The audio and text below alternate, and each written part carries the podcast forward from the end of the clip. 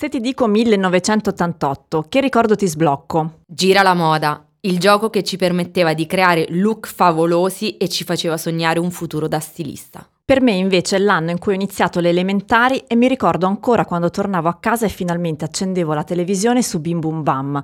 Il top era quando c'era Memole Dolce Memole. Io invece ero più genere supercar, senza dimenticare drive-in e le sbirciatine agli spogliarelli di colpo grosso. Un piacere proibito paragonabile solo al tubetto di spunti strizzato in bocca di nascosto. Ricoprimi di baci, assaggia e poi mi dici. Erano anni bellissimi. Mi viene in mente l'ombrellone prenotato per l'intera stagione estiva, le ore passate a fare bolle col crystal ball e a giocare pescando pesci col magnete. Il Walkman, Pac-Man, le cabine telefoniche, i gettoni che valevano 200 lire. E che hanno smesso di produrre nel 1983, ma comunque hanno circolato addirittura fino al 2001. E sempre parlando di telefono, nel 1985 sono arrivati nelle nostre case i primi telefoni della mitica compagnia telefonica nazionale, la SIP, quelli che avevano i tasti e il filo a spirale e non più quella bellissima rotella che ora fa tanto vintage. Siamo cresciute convinte che il tonno si tagliasse con un grissino e che si potessero cuocere dolci in un forno di plastica riscaldato da una lampadina. Gli anni Ottanta ci hanno decisamente illuso. In fondo, sembra talco ma non è, serve a darti l'allegria. Cosa vuoi di più dalla vita?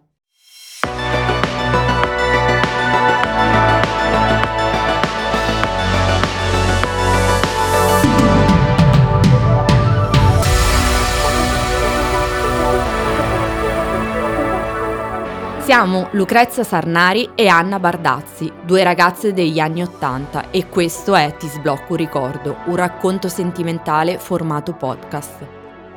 In ogni puntata ti raccontiamo un decennio attraverso le tue e le nostre cose preferite, quelle che ci hanno fatto diventare grandi.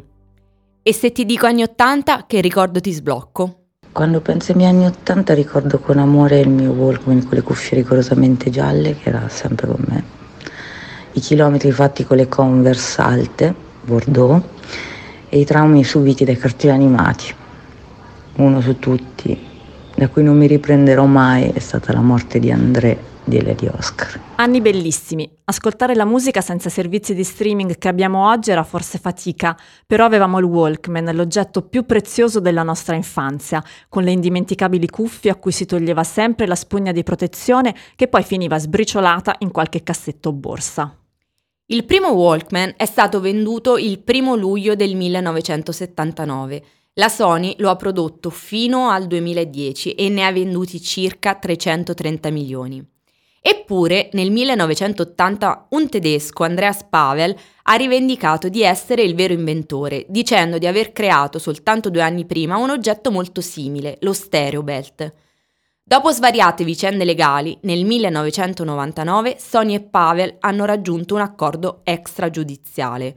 Spoiler, Sony fu costretta a pagare i danni al vero inventore. La parola Walkman deriva da walk, che significa passeggiare, e man, che significa uomo, uomo che passeggia. Infatti, grazie al Walkman si è inventato il concetto di corsa con la musica nelle orecchie, ma in realtà in pochissimo tempo è diventato un oggetto cult da portare sempre con sé, ovunque. Anche personaggi famosi e film contribuirono a farlo diventare il prodotto più desiderato di quegli anni. Un film su tutti, Il tempo delle mele Resta epica la scena in cui Mathieu lo mette alle orecchie di Vic e parte l'iconica reality che potremo tutti intonare qui e ora. Dreams are my reality, the only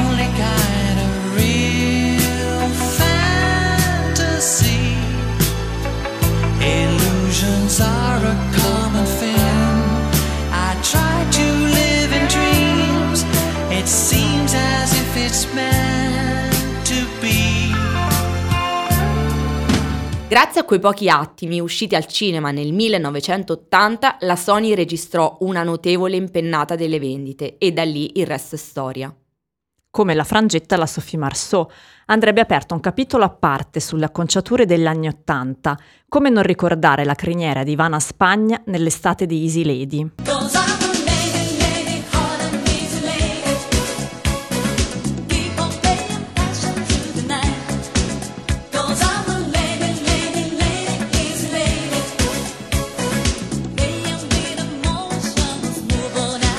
Era il 1986. Tutte eravamo pettinate in maniera imbarazzante e vestite con look discutibili. Pantaloni della tuta felpati con toppa sulle ginocchia, giacca con spalline, colletto di pizzo, pelliccia bianca e altri orrori dell'epoca. E non è che agli uomini andasse meglio con quelle tute multicolor, la fascia antisudore nei capelli e i pantaloncini ascellari.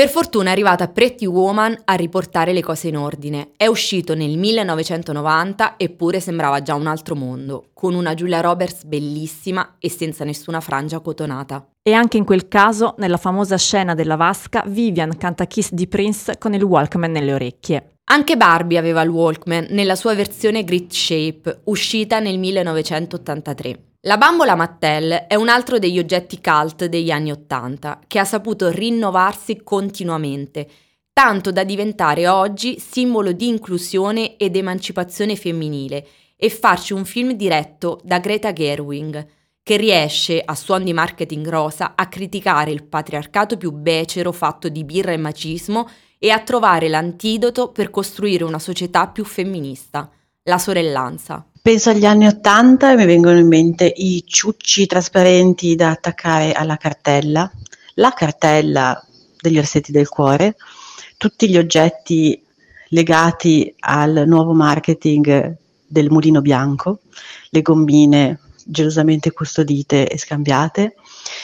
E, mm, e poi sulla fine degli anni '80 le, le prime tute in acetato e mm, i vestiti comprati al mercato da mia mamma, i pigiami con eh, i ricami sopra l'uncinetto di finte mensole con sopra degli oggetti e il kitsch nella sua esplosione di colore. Non c'è ancora la globalizzazione, non esistono gli smartphone, ma in compenso in tv iniziano a passare i primi videoclip musicali.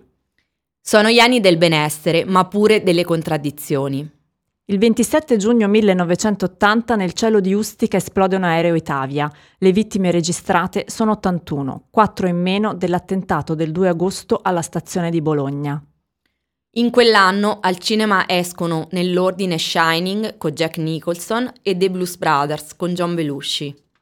E come se non bastasse, l'11 luglio del 1982 a Madrid l'Italia diventa campione del mondo vincendo contro la Germania dell'Ovest. Campioni del mondo, campioni del mondo, campioni del mondo. L'Italia ha vinto la finale battendo la Germania per 3 a 1. Tra l'altro, come si fa a considerare ancora valida una coppa vinta contro un paese che non esiste più? Sempre la Germania dell'Ovest quell'anno vinse l'Eurovision, era la prima edizione. E a proposito di musica, nel 1982 Michael Jackson pubblica Thriller, l'album più venduto della storia.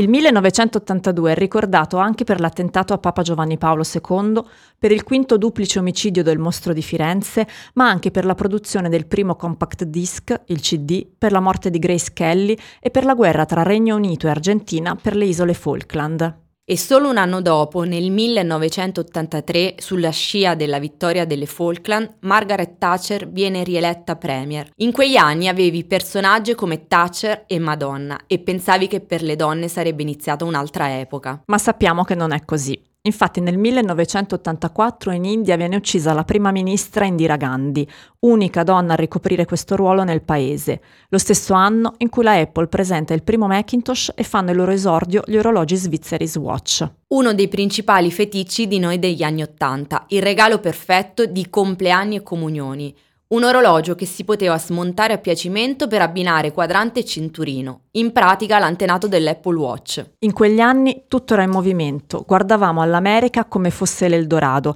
e dall'America piano piano arrivava in Italia qualcosa che ci faceva sentire proiettati verso il futuro. Il 15 ottobre 1985 a Bolzano fu aperto il primo McDonald's italiano, mentre il secondo fu inaugurato l'anno dopo a Roma nei pressi di Piazza di Spagna Un bello smacco per il Burghi milanese che riuniva tutti i paninari dell'epoca. Gli anni Ottanta erano poi pieni di accessori cult, come il piumino Moncler, le Timberland, la cintura Il Ciarro, lo zaino Invicta Strisce, le Superga e i Ray-Ban. Però quegli stessi giovani fissati col brand erano anche quelli che andavano a protestare in piazza.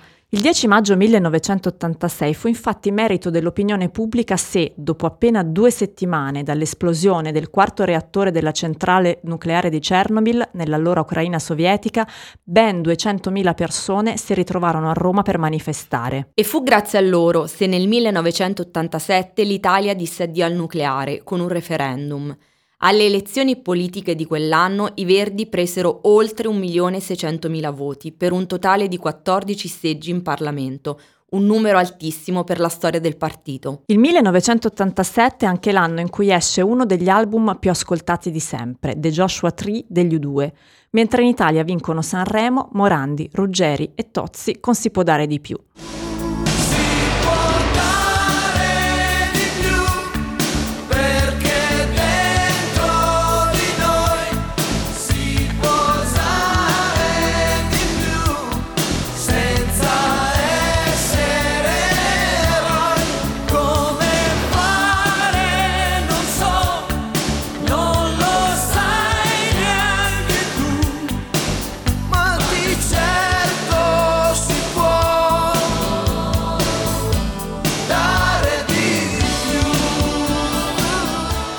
E parlando di fenomeni pop, in quell'anno va in onda la prima puntata di Beautiful.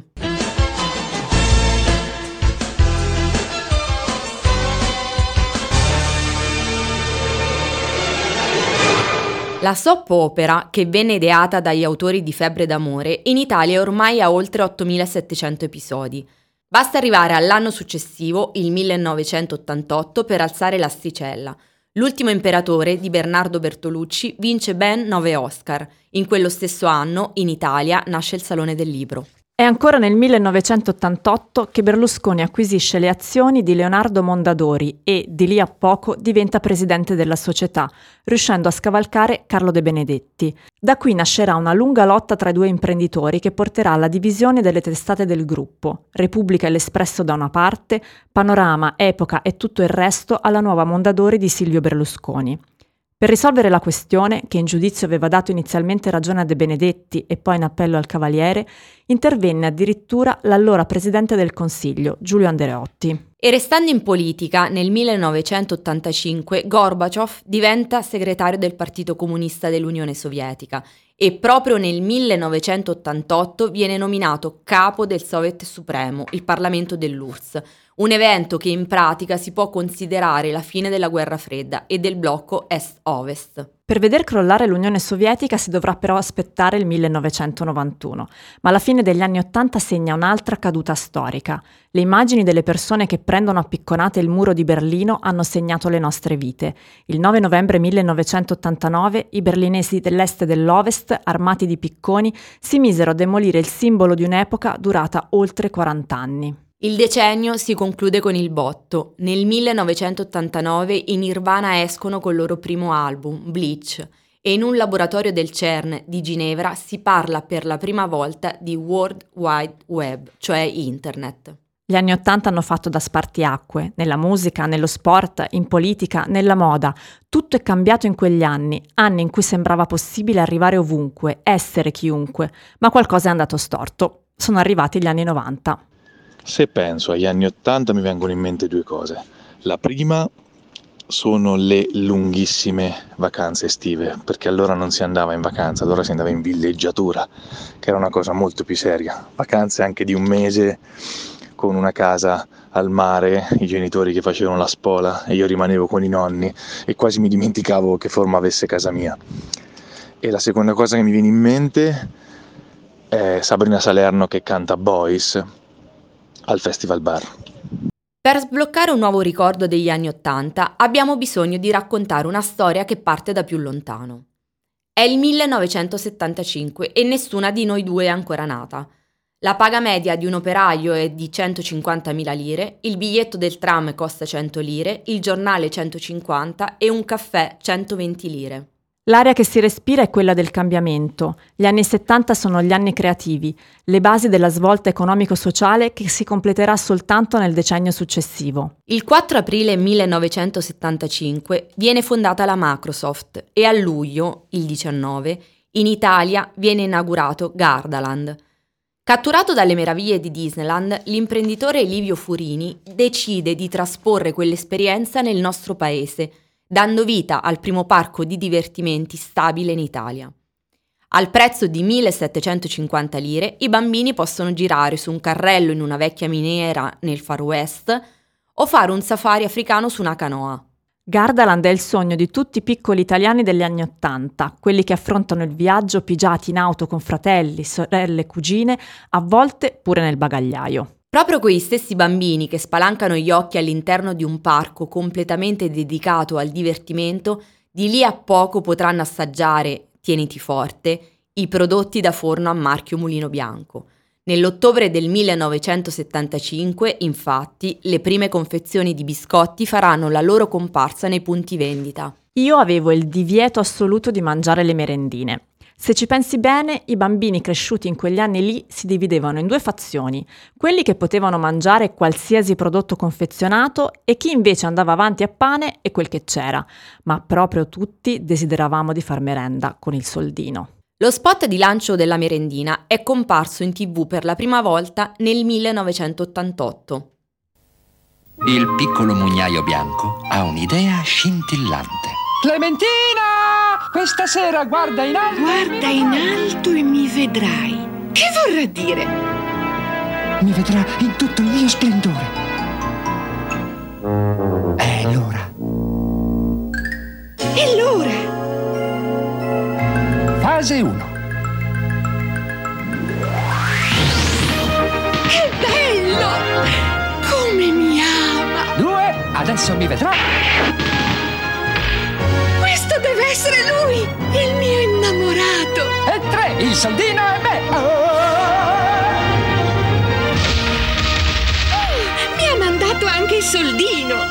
Mm, com'è buono. È lui, che genio. Però le è piaciuto il soldino e mi ha anche chiamato genio. Soldino del mulino bianco tanto cacao per la merenda più golosa. Rappresentava un mugnaio innamorato che per conquistare Clementina spara dei fuochi d'artificio romantici e prepara la consegna della sua nuova creazione, il soldino appunto. Avevamo tutti un rituale ben preciso per mangiarlo. Dovevi aprire delicatamente la confezione, che non era di quelle da far scoppiare, poi toglievi il soldino da sopra e lo mettevi da parte. A quel punto ti dedicavi alla merendina e infine, con enorme gioia, mordevi il soldino di cioccolata, come fosse un premio, e lo era. Un rituale molto simile a quello del tegolino, che all'epoca era quadrato. Anche lui lo mangiavi staccando ogni parte di pan di Spagna e facendo attenzione a non rompere le decorazioni di cioccolato che c'erano sopra.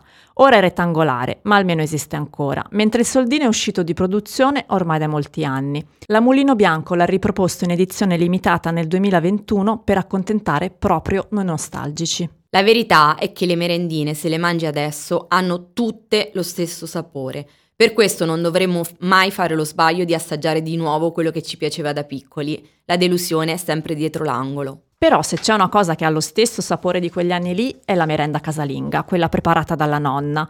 Tutti e tutte noi oggi possiamo dare un morso alla stessa merenda, chiudere gli occhi e trovarci proprio lì, appena rientrati da scuola, di fronte a Bim Bum Bam. Mia nonna mi preparava pane, vino e zucchero, che se oggi lo preparassi a mio figlio sarebbe subito assistenti sociali. Però era buonissima. Un paio di fette di pane fresco, bagnate di vino rosso del contadino genuino e profumato, e poi su ogni fetta lo zucchero sparso con generosità, per creare una specie di crosta di zucchero semolato. Diciamo che adoravamo la merenda della nonna, ma niente poteva vincere la gara con le sorprese del mulino bianco. Veri e propri oggetti del desiderio che hanno segnato l'infanzia di intere generazioni che aspettavano di aprire i pacchi di merendine per scartarle, giocarci, scambiare doppioni con gli amici. Adesso sono diventate un cult da collezione e non è difficile trovarle su eBay. Addirittura con soli 5 euro più spedizione puoi portarti a casa una casetta del mulino bianco, nonostante sia un oggetto vintage che può arrivare ad avere anche diversi decenni di età. L'anno in cui le sorprese sono entrate per la prima volta nelle case degli italiani è il 1983, esattamente 40 anni fa e il primo gioco è stato Carta vince, carta perde. Si trattava di carte per giocare a morra cinese, in questo caso rete, forbici e sasso, contenute nella mitica scatola di carta simile a quella dei fiammiferi. Poi sono arrivati cancellini, barattolini, calendari, le gommine a forma di crostatina e la radio del mulino che ci dava la sveglia. In realtà sono così tante che sarebbe impossibile elencarle tutte. Altro vero cult degli anni Ottanta erano le sorprese dell'ovetto Kinder, ancora oggi oggetto del desiderio dei collezionisti. Scartare un ovetto, posarlo sul tavolo, costruire la sorpresa e guardare la tv sintonizzata sui cartoni. Quella è stata la parte migliore della nostra infanzia, altro che Peppa Pig. Vuoi mettere Gig Robot d'acciaio, Mila Shiro, Lady Oscar? Grande festa alla corte di Francia, c'è nel regno una bimba in più biondi capelli e rose di guancia, Oscar ti chiamerai tu. Ma anche Candy Candy e Giorgi, che a pensarci bene potrebbero averci causato più danni di certi conservanti. E anche i telefilm dell'epoca non scherzavano, per esempio Super Vicky, l'inquietante bambina robot perfetta come tutte sognavamo di essere, super velocità compresa. In pratica si può dire che se c'è una cosa che ci hanno insegnato gli anni Ottanta è la passione per la TV che tra l'altro era sempre accesa anche all'ora dei pasti. Un'abitudine che non è nemmeno la peggiore di quei tempi, quando i bambini andavano in auto senza la cintura, fino al 1986 non esistevano i caschi per le moto, guardavamo Pierino e le nostre mamme sfogliavano Postal Market e anche i nostri padri e i nostri fratelli lo leggevano, se così si può dire, volentieri. La rivista, fondata nel 1959, ha passato un periodo di crisi per poi riprendersi alla grande proprio negli anni Ottanta tanto che in quel periodo ogni anno arrivava nelle case di oltre un milione di italiani. Non stupisce che un paio di anni fa, ad ottobre 2021, Postal Market sia stato ripubblicato. Un evergreen non passa mai di moda. E se sommi questo revival a quello del soldino, hai solo una grande verità. Dagli anni Ottanta non ci riprenderemo mai. Se penso agli anni Ottanta mi viene in mente l'odore di coccoina e le sorpresine del mulino bianco. Ti sblocco un ricordo è un podcast scritto da Anna Bardazzi e Lucrezia Sarnari e prodotto da White Radio. Le voci sono di Anna Bardazzi e Lucrezia Sarnari. La sigla e la supervisione del suono e della musica sono di White Radio. La post-produzione e il montaggio sono di White Radio.